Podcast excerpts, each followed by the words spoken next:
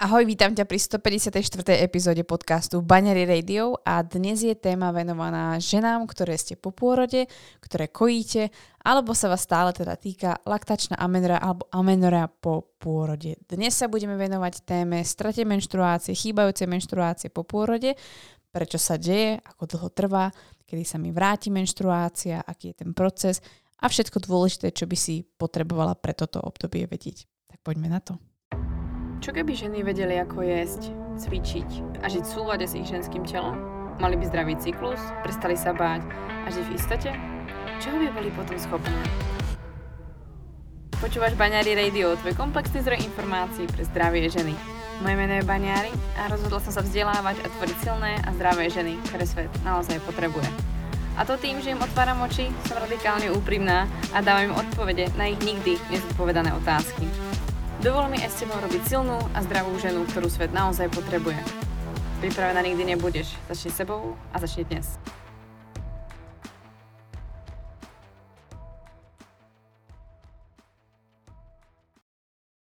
Na dnešnú tému som sa naozaj tešila, pretože sa ňou dostávame veľmi blízko k môjmu milovanému oboru a to je antropológii ale viem, že sa nebudem môcť dostať veľmi ďaleko a do úplných detailov, pretože by sme tu boli veľmi dlho.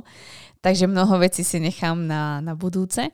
Ale dnes sa budeme venovať hlavne uh, téme laktačnej amenory, čo laktačná amenora v podstate je, ako dlho trvá a všetko s ňou spojené, tak ako som ti už povedala v úvode. Laktačná amenora je teda, uh, keď to zoberieme tak úplne zjednoducho a z hurta, tak uh, v žena, keď otehotní, tak stráca menšturačné cykly. Je to z toho dôvodu, že vlastne ovulácia prebehla úspešne a prebehlo úspešné počatie, čiže sa začína predlžovať naša luteálna fáza a my zhruba po nejakých tých 18 dňoch už tušíme, že a sme tehotné. Robíme si prvé tehotenské testy, kedy zistíme, že aj tá naša menštruácia pravdepodobne mešká a zistíme, že tam máme dve čiarky.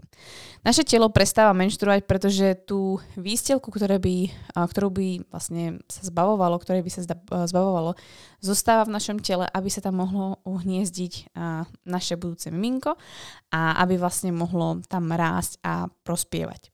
Za to vďačíme hlavne hormónu progesterónu, ktorý udržuje túto výstelku pohromade ten je veľmi dôležitý práve pre ten začiatok toho tehotenstva a ten sa tvorí vďaka žltému teliesku, ktoré pôsobí každý náš menštruačný cyklus, pokiaľ sme ovulovali.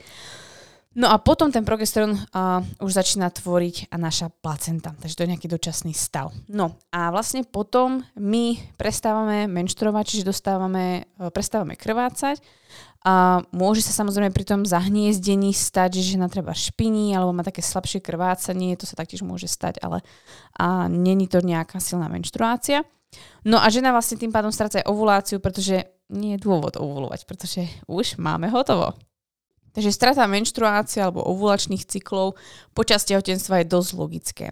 Čo sa ale deje so ženou po tom, čo porodí? Je veľmi dôležité si uvedomiť, že keď sme tehotné, tak sme vlastne ako keby ve veľmi dlhej luteálnej fáze, ktorá sa začne uh, extrémizovať, povedzme. A to znamená, že naše hladiny, najmä hormónov ako je estrogen a progesterón, sa začnú výrazne zvyšovať. Sme v extrémne vysokej hormonálnej fáze, ešte vyššej než v luteálnej fáze.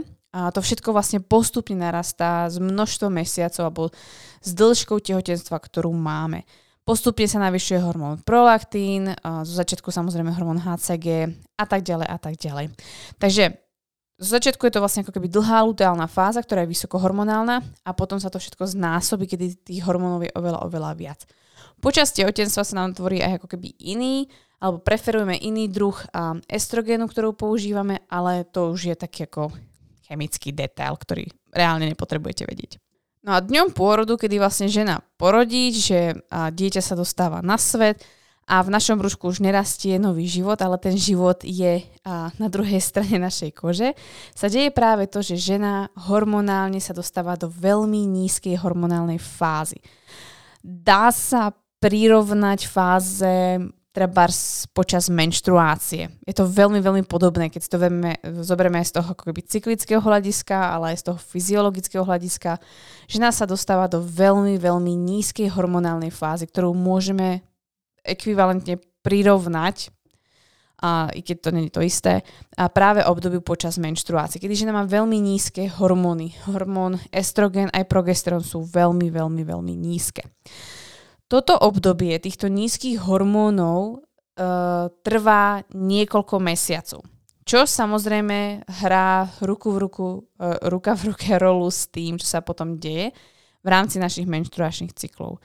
To je aj vlastne ako keby jednoduchá odpoveď, prečo žena nemá po pôrode najbližšie týždne, mesiace, prípadne roky, záleží, dostaneme sa k tomu, nemá menštruačné cykly, alebo nemá ovulačné cykly a je to práve z toho dôvodu, že je v nízkohormonálnej fáze. Má dosť nízke hladiny estrogénu dlhodobo, čo samozrejme má nejaký vplyv na naše telo, ale berme to naozaj tak, toto je prirodzené, je to niečo, čo to telo robí prirodzene a povieme si prečo. Zároveň ale čo sa deje, je po pôrode sa výrazne zvyšujú hladiny prolaktínu pokiaľ samozrejme je podnietené uh, kojenie. Pokiaľ žena začne kojiť, tak vlastne hormón prolaktín sa začne zvyšovať a bude zvyšovať svoju hladinu. Pokiaľ žena do dvoch týždňov zhruba nekojí, alebo a celkovo jej intenzita kojenia je veľmi slabá, alebo sa rozhodne, že nechce kojiť, alebo povedzme akékoľvek iné dôvody, hladina prolaktínu sa e, znižuje a vlastne padá dole, čož je veľmi dôležitý faktor, ktorý by sme si mali spomenúť na začiatok. Takže v skratke, laktačná amenorea je strata menštruácie, amenorea je strata menštruácie a laktačná je kvôli tomu, že kojíme alebo v dôsledku toho, že počas tejto straty menštruácie kojíme. A laktačná amenorea je v podstate efektom po pôrode a jej hlavnou alebo dosť veľkým faktorom bol prisudzovaný hlavný hormón prolaktín, ktorého úlohou je, aby sme tvorili dostatok mlieka, čiže potravy pre naše dieťa. Zároveň, čo robí tento hormón, je, že zastavuje tvorbu hormónov, ako je folikulostimulačný hormón a luteinizačný hormón, ktoré sú zodpovedné za to, aby sa podporila ovulácia. Takže keď to znova zopakujem, prolaktín dokáže práve zastaviť ovuláciu alebo uh, zabraňuje tomu, aby telo spustilo ovulačné cykly práve kvôli tomu, že jeho hladiny sú vysoké. Vysoký prolaktín môžu mať aj ženy, ktoré nie sú kojace alebo tehotné a môže to byť nejaký dočasný stav. Už sme sa o tom, myslím, že bavili v jednej epizóde. Je to hlavne z toho dôvodu, že tá žena zažíva extrémny stres, prípadne sa tam deje niečo iné, ale k tomu vám povie viac epizóda číslo 147. Dĺžka tejto laktačnej amenory, čiže straty menštruácie ako prirodzeného procesu po pôrode, je veľmi variabilná. Môže trvať po dobu treba 600 nedelia, môže trvať po dobu niekoľkých týždňov, 8, 10, môže trvať niekoľko mesiacov, ba dokonca sú ženy, ktoré t- sú v laktačnej amenorii dokonca roky. Vo všeobecnosti ju poznáte hlavne tým, že nemáte ako keby krvácanie alebo nemáte menšturačné cykly, ale čo je presnejšie a dôležitejšie povedať je, že uh, neovolujete a nie ste vlastne ako keby plodné. Pozor na to ale, že vy nemusíte ani vedieť, kedy vám ako keby tá laktačná amenorea končí, pretože sa môže vám stať, že príde vám ovulácia, vy teoreticky nemáte chránený styk a otehotnete skôr, než vám príde prvá menštruácia po pôrode. A to z jednoduchého dôvodu. Menštruáciou, práve menštruačné krvácanie by mala predchádzať ovulácia. Nie je to 100% pravidlo u každej ženy, ale poznáme ženy a mnohé by ste mi to potvrdili, ktoré ste prípadne v týchto prípadoch alebo máte niekoho v okolí, že otehotnili skôr, než došla vôbec nejaká menštruácia.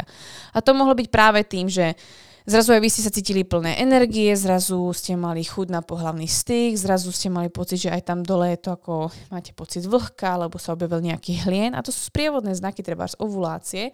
Vy ste sa mohli naozaj cítiť, že už ste na to pripravené a to mohlo byť signálom, že vám sa vrátila tá ovulácia, naozaj sa stala a vy ste menštruáciu nedostali, pretože ste znova otehotneli. A pravdepodobne ste aj chceli otehotniť, ale stal sa vám práve ten prípad toho, že ste ani netušili a vlastne menštruácia neprišla, ale vy ste už otehotneli. Preto by som chcela určite spomenúť, že určite sa na laktačnú ameneru nespoliehajte 100%, že pokiaľ kojíte a nemáte krvácanie alebo nemáte menštruačné krvácanie, takže ste neplodné. Na to sa rozhodne nikdy 100% nespoliehajte za určitých podmienok a bližšie by vám samozrejme uh, sme si k tomu povedali, keby sme sa bavili o metóde, uh, sympto, uh, o symptotermálnej metóde, čož dneska nebudeme rozoberať. Ale práve o to tu ide, alebo prvé znaky, ktoré vám tu chcem aspoň spomenúť, je, že uh, čo je dôležité si spomen- uh, spomenúť alebo vedieť, je, bude dosť všetko závisieť na tom, či po pôrode kojíte, ako intenzívne kojíte, ako náročné pre vás to kojenie, ako často máte tie intervaly kojenia, alebo už prikrmujete, alebo vôbec ako celkovo prebieha výživa vášho dieťaťa a akým veľkým faktorom ste v tom, že vy kojíte. To je veľmi veľkým faktorom do toho, čo sa bude diať i s vašimi cyklami. Pokiaľ si žena, ktorá plne kojí, to znamená, že uh, kojíš do 6 hodín s minimálnymi prestávkami zhruba každé 2-3 hodiny, alebo jednoducho tie intervaly sú naozaj krátke, uh, mala by si vlastne byť v tom, ako v tej kategórii uh, plne kojacích žien, tak tá neplodnosť by tam mala trvať zhruba 10 týždňov po pôrode. U niektorých žien však samozrejme, alebo teda u väčšiny žien, ktoré plne koja, uh, to sa bavíme teda, že kojíme veľmi často a je vlastne ako keby hlavným zdrojom toho jedla dieťaťa vlastne uh, samotné to kojenie, tak táto žena môže si udržať túto ako keby neplodnosť do 6 mesiacov podľa, podľa vlastne metódy LAM, čiže LAMky, laktačné amenory podľa STM.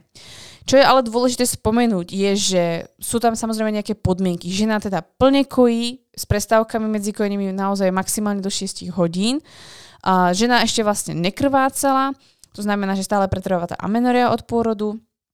Žena v podstate by mala byť do 6 mesiacov po pôrode a samozrejme je tam o tom byť dostatočne informovaná, ako vlastne funguje sledovanie si svojho cyklu. To znamená, či tam náhodou nepozorovujem nejaký, nejaký hlien, alebo či sa neobjavili proste už nejaké prvé špinenie alebo krvácanie, čokoľvek. Jednoducho je buď dostatočne ona informovaná, alebo je v kontakte s niekým, kto sa venuje uh, ST metóde, aby ju dostatočne upozornil na to, že je naozaj do 6 mesiacov OK povedzme. No, to je jeden z tých príkladov, kedy môžeme povedať, že laktačná amenora je spôsobom, ako si môžeme povedať, že ešte stále nie sme plodné, ale samotné kojenie nie je metóda, ako sa chrániť. Pretože keď sa vrátim späť k tomu, ten hormón prolaktín, ktorý sa v našom tele tvorí, je samozrejme, jeho hladina sa mení čím ďalej od toho pôrodu budeme, tak jeho hladina sa bude trošku znižovať a meniť, pretože my sa budeme postupne prispôsobovať tomu samotnému procesu, ktorý sa v našom tele deje a učíme sa na to, ako fungovať alebo tvoriť dostatočne toho mlieka. Zároveň si dobehneme svoje nejaké energetické deficity, Takže 100% sa nemôžeme spolahnúť na prolaktín, že nás bude chrániť dovtedy, kým budeme kojiť. To je absolútne nezmysel. Prolaktín má veľmi veľkú schopnosť, alebo teda uh, silu hlavne v tých prvých šiestich mesiacoch, ako sme si spomenuli, za podmienky, že naozaj plne kojíme. Avšak ďalšie faktory, ktoré tomu prispievajú, je to, že napríklad začnete kojiť menej a netvorí sa vám dostatok mlieka. A sú tam nejaké ďalšie prípadné faktory, ktoré do toho môžu vplývať. A vy si začnete treba všímať, že už sa vám objavuje nejaký hlien, máte pocit vlhka. Začína sa vám o, o, objavovať príznaky, ako o, ste poznali treba pri menštruácii a tak ďalej, tak ďalej. Prípadne si začali špiniť. Alebo prišlo nejaké prvé krvácanie. A už vlastne, i keby ste boli do 6 mesiacov od uh, pôrodu, nemôžete spolahnúť na to, že ste 100% neplodná, alebo že sa vlastne teraz, že ešte stále vám trvá uh, dlhé neplodné obdobie po pôrode. Rozhodne nie. Preto je dôležité poznať svoje cykly aj pred tehotenstvom alebo celkovo sa pozerať po pôrode, pretože i ženám, ktoré sú plne kojace, a to zase tu mám určite ďalšie typy žien, ktoré povedia, že dostali menštruáciu alebo vôbec začali krvácať po zhruba 8-10 týždňoch od pôrodu, hneď po 6 nedeli, i keď plne kojili. Takže preto hovorím, není to 100% ako keby istota jednoducho pozorovať svoje telo a poznať svoje telo a treba si uvedomiť, že je to jedna z možností, ale my si v dnešnej epizóde povieme, prečo sa to môže diať a prečo sa teda nespoliehať 100% alebo nemôžeme sa spolahnúť iba na tú ako keby a, teóriu toho, že prolaktín nám zastavuje ovuláciu a pokiaľ kojíme, tak máme prolaktínu dostatok. To proste nestačí. O to viac sa budeme baviť o tom, že sa treba extrémne, alebo teda o to viac treba spozornieť, pokiaľ premýšľate o tom, že budete chcieť dieťa odstaviť, už prikrmujete dieťa, vlastne už nepotrebuje toľko kojiť, alebo vlastne sa vám deje, že dieťa dlhšie spí počas noci. To sú ďalšie faktory, ktoré budú tomu prispievať, že sa bude meniť uh, nároky na vaše telo.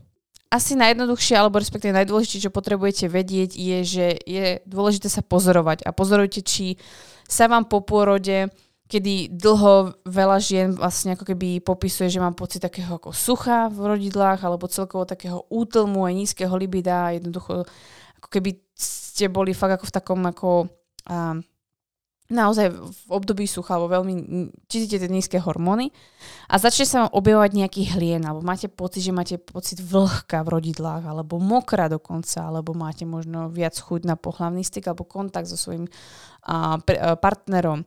Ale dôležité asi je povedať, že vôbec sa vám objaví váš cervikálny hlien alebo celkový vôbec nejaký hlenový príznak, pretože uh, sú ženy, ktorým sa vráti tento hlenový príznak celkom skoro, hneď po 6. nedeli a nemusí zažívať práve obdobie sucha. Je to veľmi, veľmi individuálne, zase k tomu dostaneme trošku neskôr. Takže myslieť na to, že nečakajte na prvé krvácanie, alebo nečakajte na prvú menštruáciu, ale pozorujte i prípadné nejaké ďalšie zmeny. Hlavne si všimnite, či sa tam náhodou nedieje nejaký hlenový príznak, ktorý by mohol hovoriť o tom, že aha, už sa asi niečo deje. A potom samozrejme reagovať adekvátne podľa toho, ako ste naučené a, a chrániť sa. Ja osobne prípadne, pokiaľ a, ste v metóde STM, tak samozrejme začať sledovať svoje menšturačné cykly, spojiť sa so svojím lektorom alebo s tým, s tým sa vlastne ako boli v kontakte, aby ste si boli istejšie, pretože predsa tie cykly po pôhrde sú povedzme veľmi zaujímavé. A celkovo vás môžu uistiť v tom, či naozaj vám už nastúpilo plodné obdobie, pretože predsa len uh, ten hlenový príznak nemusí byť taký ako predtým, čo je dôležité spomenúť, že neočakávajte, že budete mať 100% tie isté menšturačné cykly, ako ste mali pred, pôrod, uh, pred uh, otehotnením. Nečakajte, že budete mať rovnaký hlenov, uh, hlenový príznak. Je naozaj možné, že váš hlenový príznak bude intenzívnejší, možno slabší, ale pravdepodobne intenzívnejší bude iný a možno bude aj iná menštruácia, iný priebeh, dĺžka vašeho menštruačného cyklu. Je to veľmi, veľmi um, individuálne a určite sa nespoliehajte na nič, že by prišlo v rovnakom prevedení ako predtým. Nie je to určite 100% dané. Takže pre istotu ešte raz, tým, že kojíte, nie ste uh, neplodné, alebo určite sa netvárte k tomu, že keď kojíte, tak máte zabezpečenú antikoncepciu. To rozhodne nie. Aby som odpovedala, ako dlho trvá laktačná amenorea, Naozaj je to veľmi variabilné žena od ženy. Sú ženy, ktoré dostanú menštruáciu alebo vôbec začnú ov- mať ovulačné cykla, byť plodné už naozaj po 600 nedelí. Sú ženy, ktoré, ktorým to trvá rok, dva i kľudne tri. A čo je dôležité asi spomenúť je, že a, keď sa pozrieme na tradičné spoločnosti alebo ženy, ktoré žijú ešte v tradičnom spôsobe života, niekde treba v Afrike alebo v Papanovej Gvineje podobne, ich návrat menštruácie trvá veľmi, veľmi dlho, alebo ich plodnosť trvá veľmi, veľmi dlho a je to hlavne z toho faktoru, ktorý by som teraz chcela tu načať a to je nedostatočný energetický príjem alebo veľmi vysoká energetická a, náročnosť pre to telo, ktoré kojí oproti tomu, a, keď nekojí alebo keď je tehotné.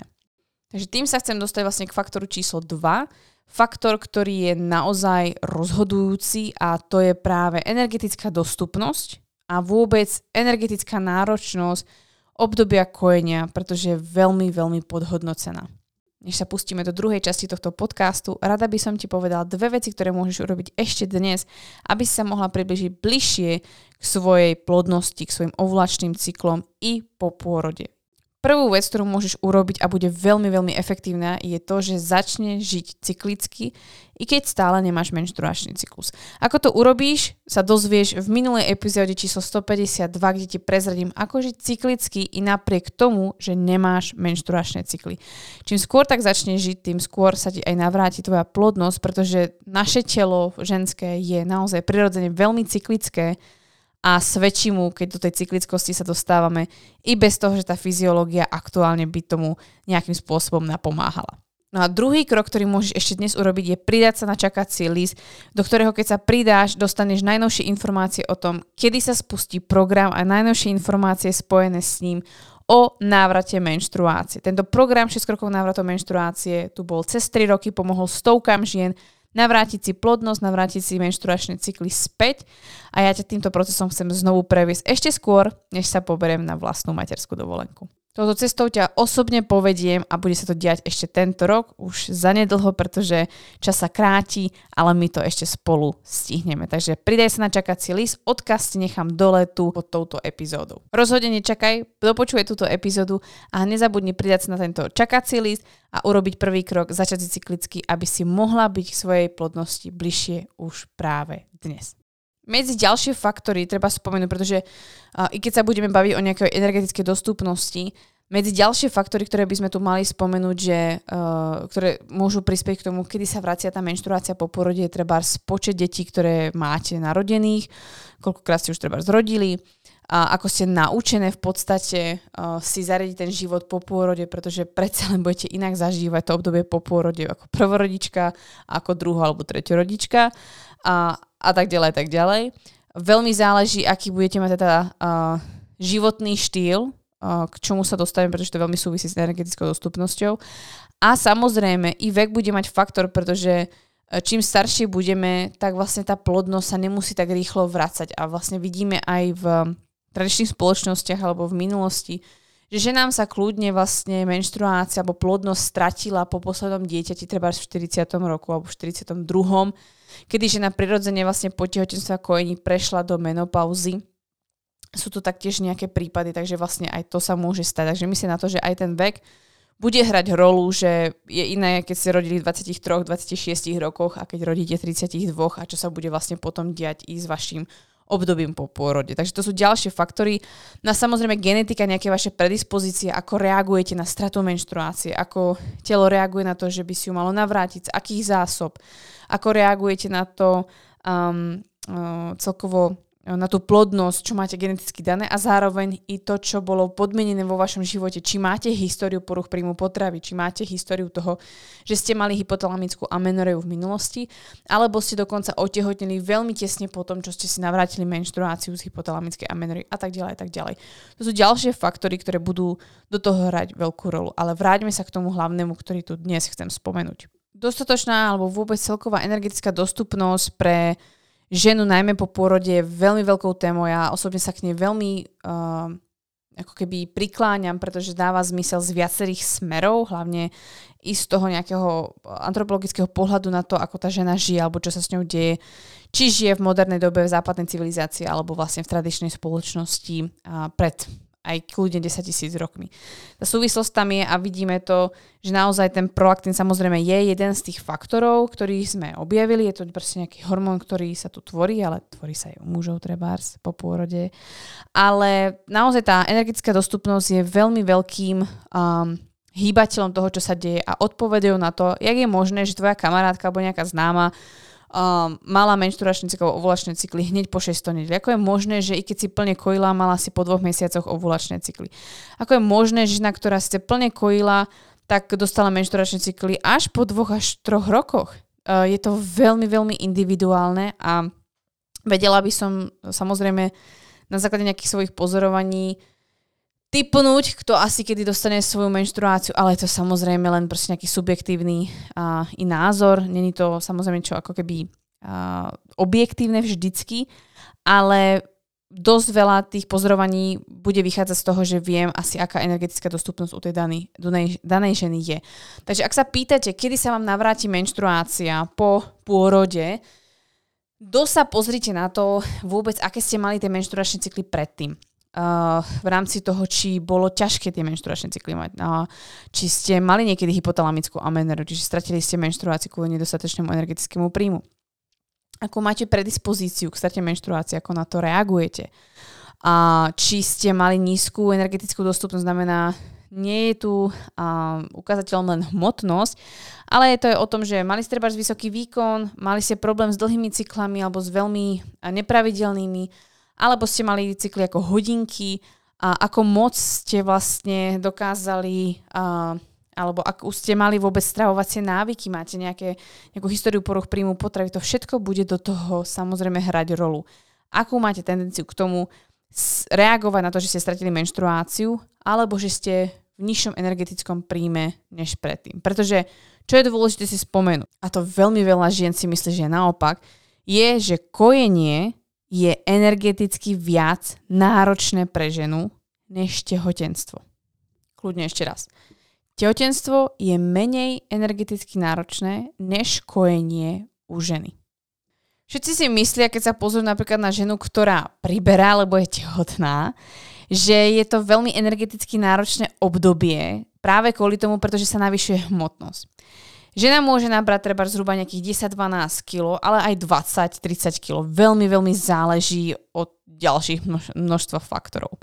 Čo je dôležité si uvedomiť ale je, že žena v prvom až druhom trimestri nepotrebuje až tak moc zvýšiť svoje energetické uh, zásoby, alebo respektíve nemusí až tak si moc navýšiť ten svoj príjem, ako sa hovorí, že máte za dvoch. To je prvé mesiace trošku bullshit.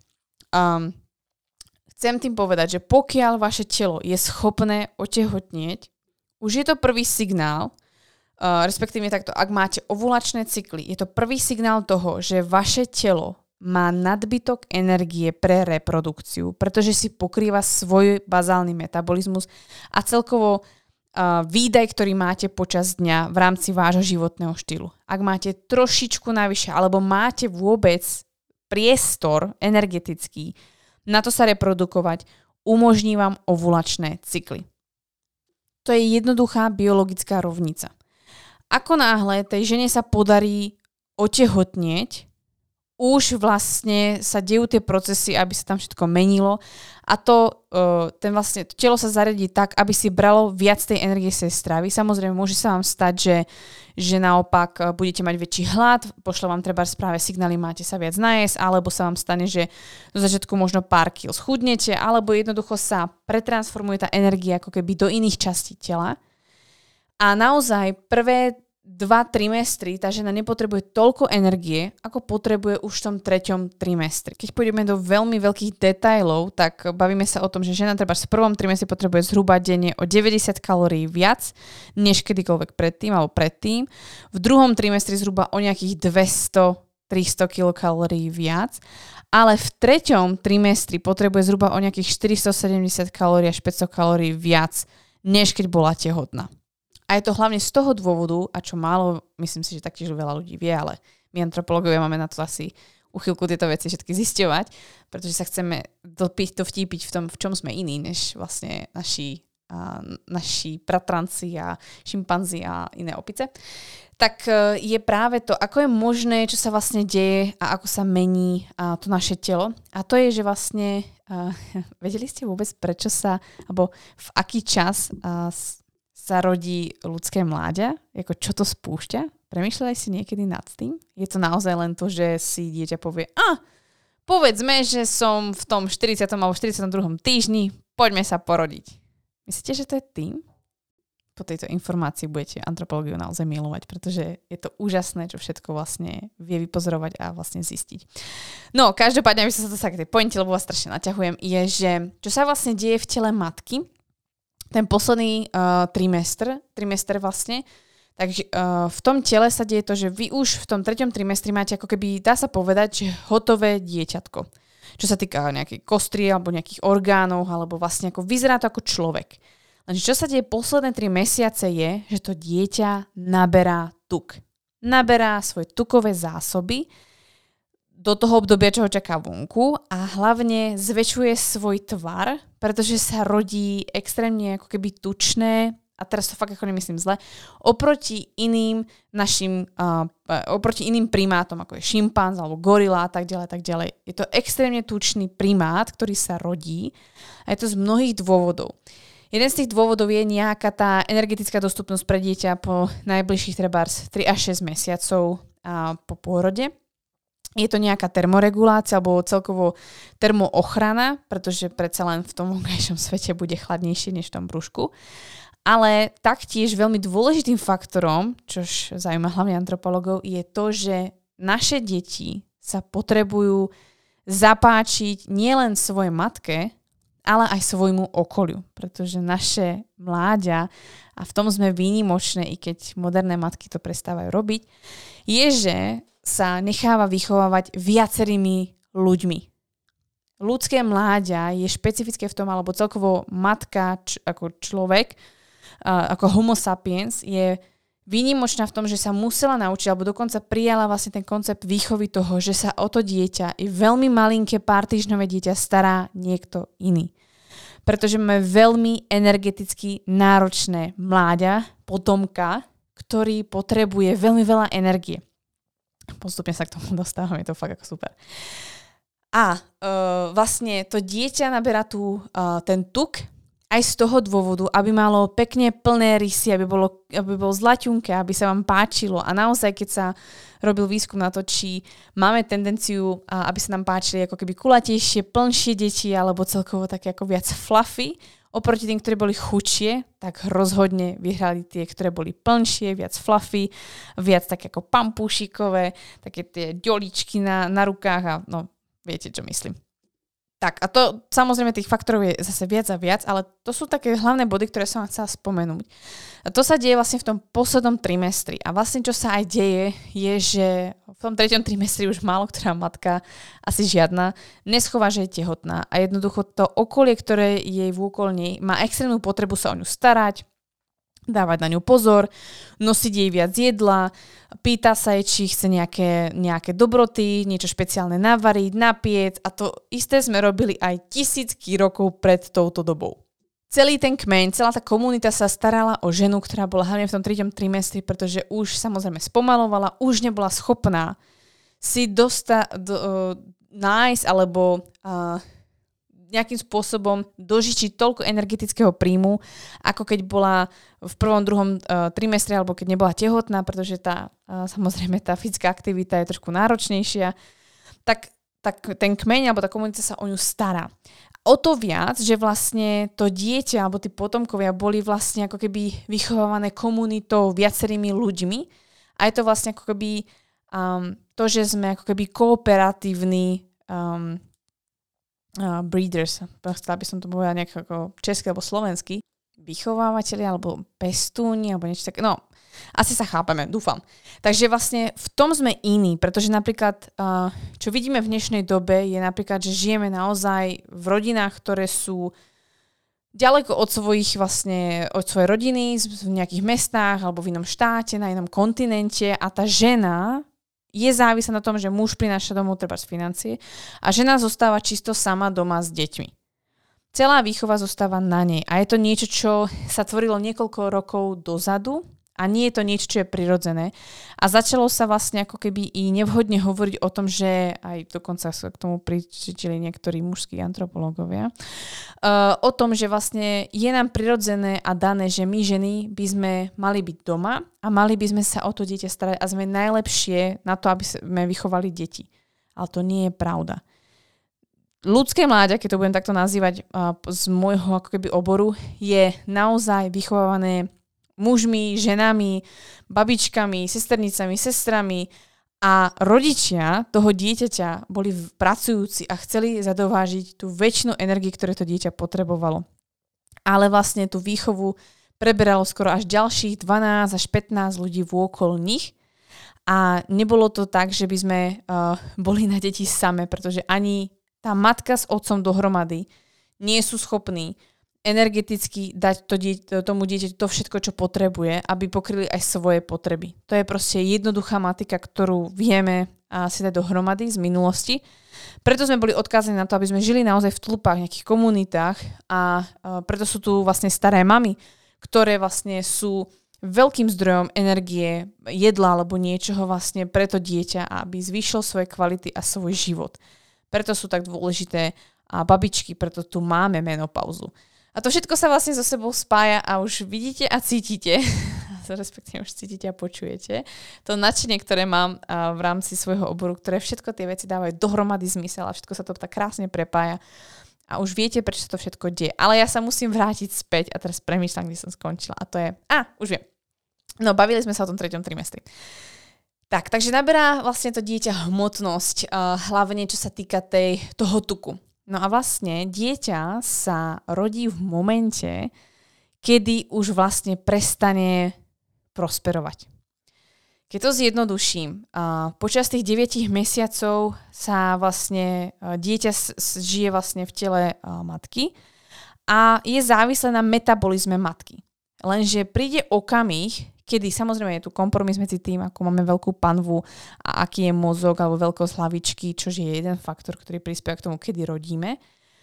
Ale ďalším faktorom, ktorý je vlastne veľmi dôležitý, je, že uh, ku koncu toho 9. mesiaca alebo tých 40-42 týždňov to dieťa prestáva prosperovať a nestačí mu metabolizmus matky. Ten metabolizmus matky, ten príjem energie, ktorý ono už potrebuje na vývoj svojho tela, je veľmi pomalý a nedostačujúci. Preto prichádza v tom momente pôrod. To znamená, že pôrod spúšťa hlavne to, kedy potomok už neprosperuje a potrebuje sa dostať do toho externého sveta, aby žena začala kojiť, pretože kojenie dá oveľa viac energie než pobyt v brúšku a začalo vlastne to dieťa rásť. Je to obrovský kompromis, to úžasná adaptácia homo sapiens a je to úplne akože wow. To je to, čo sa nám deje. A to je moja odpoveď, prečo je vlastne to obdobie po pôrode tak energeticky náročné, pretože skutočne je. Energeticky je naozaj náročnejšie, ale mnoho žien si to neuvedomuje, myslí si, že už je dobre, pretože sa vám vracia vaša postava, máte pocit, že už tam nemáte taký ako pocit zadýchania. Ale to je všetko to, že vy už nie ste pod vplyvom tak vysokých hormónov. Vy tam áno, nemáte tú ďalšiu hmotnosť navyše, s ktorou sa musíte hýbať. Nezadýchávate sa, pretože vám nič netlačí, uh, alebo nemáte taký ako už uzavretý priestor a dýchate plne a voľne, ale zažívate stres, ktorý ste možno kedysi vnímali ako, že je normálny a to je, že proste nespíte, alebo naháňate sa, máte všade bordel, musíte upratať, starostlivosť o deti a ste rozbehané a vlastne si ako reálne neuvedomujete, že máte nízky energetický príjem alebo nedostatočnú energetickú dostupnosť, lenže ten stres, ktorý zažívate alebo taký ten zhon vám robí dobre, pretože si myslíte, že ste uh, užitočné a že takto by to malo byť. Ale to nie je odpoveď, alebo respektíve to je to, čo vaše telo tak trošku nezaujíma. Ono sa díva iba na to, či ste v strese, či ste v nadbytku a či je priestor sa rozmnožovať. A vy mu dávate signál rôznymi smermi, že nie je priestor na to sa rozmnožovať. A to je napríklad tým, že máte vysoký kortizol, ste vystresované, alebo tým, že samozrejme mm, je tam nejaký prolaktín, ale hlavne tým, že v tele nie je dostatočná energetická dostupnosť, nie sú optimálne hladiny inzulínu napríklad, nie je dostatočný energetický príjem a tak ďalej a tak ďalej. Máte energetický výdaj a to telo nie je schopné sa reprodukovať, pretože nepokrie svoj bazálny metabolizmus a nároky, ktoré máte každý deň, plus to vaše kojenie. To nehovorím, ak sa mnoho matiek pýta, prečo sa netvorí mlieko, alebo uh, není dostatočná tvorba toho mlieka, alebo museli ste prestať kojiť. Je to možno častokrát aj kvôli tomu, nehovorím, že iba, ale častokrát kvôli tomu, že nie je dostatočný energetický príjem. Pretože proste máme strašne veľkú stigmu v rámci témy stravovania, ale že extrémne. Proste ženy sa boja jesť. A to tak proste je. A to je jeden z vecí, ktorú by sme tu mohli rozbrať ďalšie dve hodiny ale myslím si, že to si povieme niekedy inokedy, alebo u niekoho iného si vypočujete túto, a, túto informáciu. A aby som sa dostala k nejakému zase super číslu, tak žena, ktorá kojí, potrebuje denne zhruba nejakých tých 500 až 600, povedzme bližšie k 600, kalórií, kilokalórií denne viac, než keď nie je tehotná. Len kvôli tomu, že tvorí mlieko. A je to hlavne z toho dôvodu, že máte pred sebou dieťa, ktoré má, ktoré sa narodilo s kapacitou 24% plnej kapacity uh, mozgu, ktorú dosiahne v dospelosti, čo je o dosť nižšia hodnota než oproti iným primátom. A to znamená, že potrebujete najbližšie roky alebo mesiace mu pomôcť v tom, aby ste mu zväčšili ten mozog. A že sa vám za tie 3 uh, e, roky vlastne ten mozog razantne bude zvyšovať. Mozog je veľmi energeticky náročný, je to žráč energie. Druhá vec je, že to dieťa samozrejme potrebuje rásť. Potrebuje zväčšovať svoje tkanivo, svoje kosti, svoje svaly, svoje orgány a rastie vám pred očami. Takže vy mu každý deň musíte naozaj dávať obrovskú kalorickú nálož v tom, aby sa mohlo vyvíjať. Pretože naše dieťa sa rodí tak, aby dokázalo prejsť cez porodný kanál, ktorý je už dosť povedzme natesno s tým, uh, aká je veľkosť dieťaťa, pretože uh, sme sa postavili na dve nohy a ten náš porodný kanál sa musel zmeniť a je trošku ako keby komplikovanejší než u iných primátov. Povedzme, že ten porod môže byť komplikovanejší kvôli tomu, že sme sa postavili na dve nohy. Ale vlastne Je to kompromis medzi tým, že v našom, pretože kebyže chceme dieťa, alebo mláďa, ktoré bude mať ten potenciál, že aspoň 50-60% kapacity jeho mozgu, ktorú dosiahne v dospelosti, je už vytvorených v bruchu, tak by sme to dieťa museli veľmi dlho v bruchu mať. Bolo by to energeticky veľmi náročné a bolo by pre nás veľmi ťažké ho odrodiť prirodzene. To je dôležité si uvedomiť a to je to, čo napríklad antropológia môže priniesť k tomu, aby ste pochopili všetky tie súvislosti dohromady. Takže áno, laktačná amenorrea a prolaktín samozrejme veľká spojitosť, ale čo je dôležitejšie si uvedomiť, že hlavne ako prvorodička alebo vôbec žena, ktorá ste po pôrode a máte kľudne aj ďalšie deti, je dôležité si uvedomiť, že je to energeticky náročné, i keď to proste možno necítite. A myslíte si, že ste nesmrteľné, lebo pijete kofeín, alebo ja neviem, proste uh, si frčíte na nejakých ešte hormónoch, nejakom hormonálnom koktejli. Ale je naozaj dôležité si uvedomiť, že dnes ako moderné matky, väčšina z vás, a dovolím si trvať, no, alebo tvrdí, že 80 až 90% z vás, ktoré ma počúvate, máte väčšinu vašej výchovy na vašich pleciach. A babičky síce vidíte občas na návšteve, občas vám môžu síce postrašiť dieťa, ale málo ktorá máte ženu, ktorá vám pomáha pravidelne s vašimi deťmi. Málo ktorá z vás má partnera, ktorá, ktorý vám pomôže v tom, aby ste mohli mať čas na seba alebo ísť do práce. Málo ktorá z vás jednoducho uh, je s deťmi tak málo, ako dokázali byť matky v minulosti. A čo by som tu spomenula je, že celkovo ženy alebo um, povedzme ženy, uh, v rámci rodu hominidov uh, sú vlastne vždycky pracujúce ženy. My sme boli vždy pracujúce ako, ako matky, ale niekto nám musel pomáhať s tou výchovou a je to práve to, že sme mali vôkol seba tých ľudí. To je to, čo sa zásadne zmenilo. A samozrejme v dnešnej dobe sme každá v inej finančnej situácii, každá sme v inej situácii v rámci stravovania, v rámci poruch príjmu potravy, v rámci situácií, kde sa nachádzame, žijeme v zahraničí, žijeme ďaleko od rodičov alebo sme blízko rodičov. Každá z vás máte jedinečný príbeh, ktorý bude odrazom toho, kedy sa vám navráti plodnosť. Pretože plodnosť je o bezpečnosti. Plodnosť je o energetickej dostupnosti, je o nadbytku. A otázka je, či ten nadbytok máte. Samozrejme by som v tejto téme dokázala pokračovať ďalej a mám množstvo informácií k tomuto a je to veľmi, veľmi zaujímavé, verím, že vás to zaujalo. Takže budem moc rada, ak budete zdieľať túto epizódu a poviete mi, čo by ste chceli vedieť viac, či to stálo za to, či by som mala v tomto pokračovať, či vás baví tento typ epizódy, kde už je trošku viac tej antropológie, pretože ja si tu chrochtám blahom, že vám môžem niečo takéto povedať a vysvetliť. Každopádne určite sa ešte na záver pýtate, OK, uh, aké cykly môžem čakať po pôrode? Naozaj neočakávajte radšej to, čo ste, cykly, ktoré ste mali predtým. Očakávajte, že všetko môže byť inak, ale môže byť aj rovnako. Tým, že sa vám vráti cyklus, neznamená, že všetko je v poriadku. Sledujte svoj cyklus, nie je príliš krátky, príliš dlhý, je ovulačný. Ako často krvácate, a aké sú tam sprievodné znaky, ak máte PMS, neobvinujte uh, prolaktín alebo neobvinujte um, popôrodné hormóny alebo neobvinujte to, že máte nejakým spôsobom nejakú fázu života, že to je dôvod, prečo sa vám to deje v rámci menšturačného cyklu. A hormóny sú len nosičmi informácií a uh, tie informácie, ktoré prichádzajú, vychádzajú z veľmi základnej pyramídy a na vrcholu tej pyramídy je váš energetický príjem, vaša energetická dostupnosť a množstvo stresu. Z tohto vychádzajte. A potom je vlastne jedno, ako na tom sú ďalšie hormóny, či pohlavné štítna žľaza, alebo stresové hormóny a tak ďalej, tak ďalej. Pozrite sa na vrchol tejto pyramídy a to je odpoveď, prečo sa vlastne dejú vaše cykly tak, ako sa dejú.